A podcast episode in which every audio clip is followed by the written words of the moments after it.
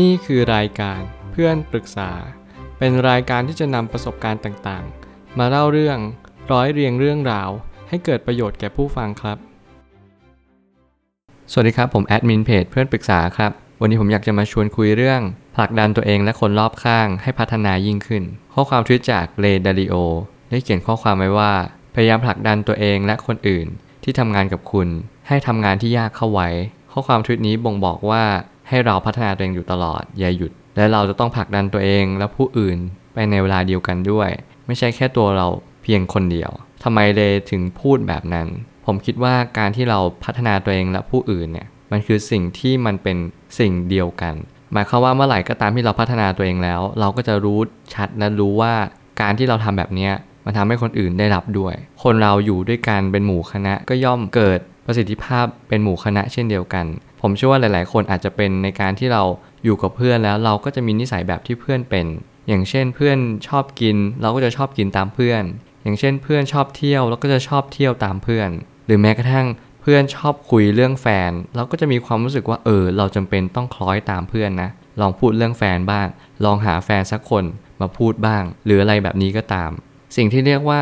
การเชื่อมโยงกันของคนที่อยู่รอบๆข้างเราเนี่ยมันมีความสำคัญมากๆและผมเชื่อว่าเลก็เล็งเห็นแบบนี้ผมไม่ตั้งคำถามขึ้นมาว่าเมื่อคุณรู้ว่าต้องการพัฒนาตนเองให้ทำงานที่ยากเข้าไว้นี่คือความเป็นจริงอย่างยิ่งที่เราต้องรู้ว่าคนที่พัฒนาตัวเองทุกคนล้วนแต่ชอบงานยากล้วนแต่เพิ่มประสิทธิภาพในตัวเองศักยภาพในตัวเองด้วยการที่เราเจอปัญหาเจออุปสรรคและเจอความท้าทายในชีวิตมันไม่ใช่เลยที่เราจะอยู่เฉยๆและเราก็รอความสุขมานี่คือความเป็นจริงที่เราต้องตระหนักรู้ว่าเราต้องทำงานยากถึงจะพัฒนาตัวเองและนี่คือหนทางเดียวเท่านั้น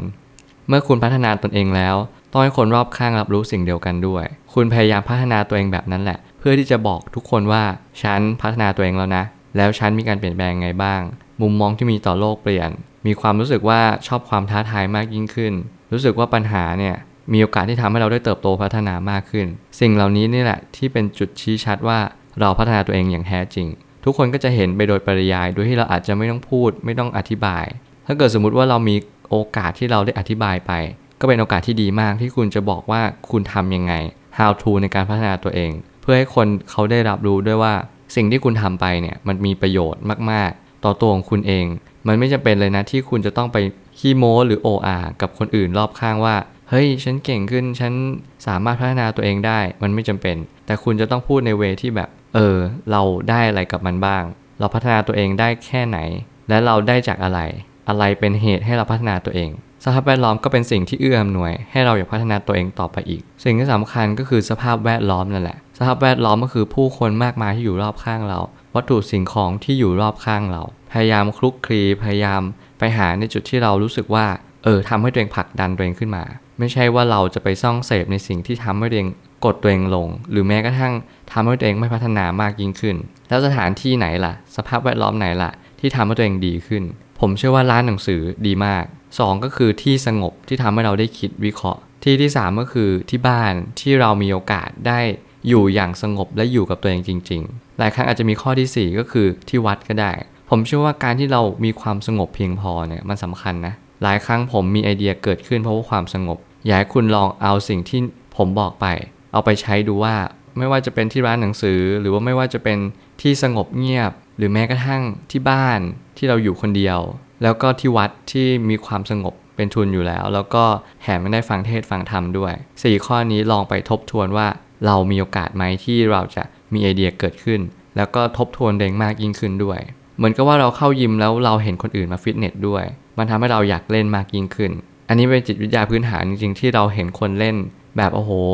มีการยกน้ำหนักที่มากมายโอ้โหมีความรู้สึกว่าเขายกน้ำหนักได้มากเขามีวินัยมากเขามาทุกวันหรืออะไรแบบนี้นั่นคือล้วนแต่เป็นสิ่งที่ทำให้เราอยากเล่นมากยิ่งขึ้นหลายครั้งเราเจอฟิตเนสที่เล่นอยู่คนเดียวหรือแม้กระทั่งการที่เราไปเล่นฟิตเนสแล้วเราไม่เห็นคนที่มาพัฒนาตัวเองเลยเราก็จะมีความรู้สึกว่าเออไม่มีแรงบันดาลใจตรงนี้หลายคนต้องใช้เทรนเนอร์เพราะว่าเขาไม่สามารถผลักดันตัวเองขึ้นมาได้ หรือมีหนำซ้ำเขาอาจจะรู้สึกว่าเทรนเนอร์เป็นตัวกระตุ้นให้เขาอยากเล่นมากยิ่งขึ้นก็ได้เพราะว่าประสบการณ์ในการเล่นฟิตเนสก็สำคัญในการที่คุณจะไปเล่นทุกๆวันเพราะว่ามันก็ยากที่คุณจะต้องฝึกวินัยเทรนเนอร์ก็จะเป็นคนฝึกวินัยให้กับคุณด้วยและสุดท้ายนี้คุณไม่สามารถพัฒนาตนเองท่ามกลางคนที่ไม่พัฒนาตนเองได้มันจะสวนกระแสเกินไปเมื่อไหร่ก็ตามที่เรารู้แบบนี้แล้วเราจงพัฒนาตัวเองต่อไปเรื่อยๆสิ่งที่สำคัญที่สุดคุณจะต้องรู้ว่าคุณอย่าหยุดที่จะหาสถานที่ที่สงบเพียงพอแล้วคุณก็ต้องอย่าหยุดที่จะพัฒนาตัวเองแล้วก็อย่าอยู่กับคนที่ไม่เหมือนกับคุณในที่นี้มันหมายความว่าสิ่งที่แตกต่างกับคุณมากคุณไม่จำเป็นต้องไปอยู่ก็ได้เพราะว่าตอนนี้คุณยังไม่แข็งแรงพอแต่เมื่อไหร่ก็ตามที่คุณมีจุดยืนคุณอยู่ที่ไหนก็ได้ย้ำว่าที่ไหนก็ได้จะวุ่นวายจะมีความคิดไม่เหมือนคุณหรืออะไรก็แล้วแต่เพราะคุณมีจุดยืนคุณจะไม่กลัวคุณจะรู้ชัดว่าสิ่งที่คุณเดินไปนี่คือสิ่งที่ถูกต้องที่สุดแล้วผมเชื่อว่าทุกปัญหาย่อมมีทางออกเสมอขอบคุณครับรวมถึงคุณสามารถแชร์ประสบการณ์ผ่านทาง Facebook Twitter และ YouTube และอย่าลืมติด แฮชแท็ก เพื่อนปรึกษาหรือ เฟรนด์ ทอล์ก แอท จี ด้วยนะครับ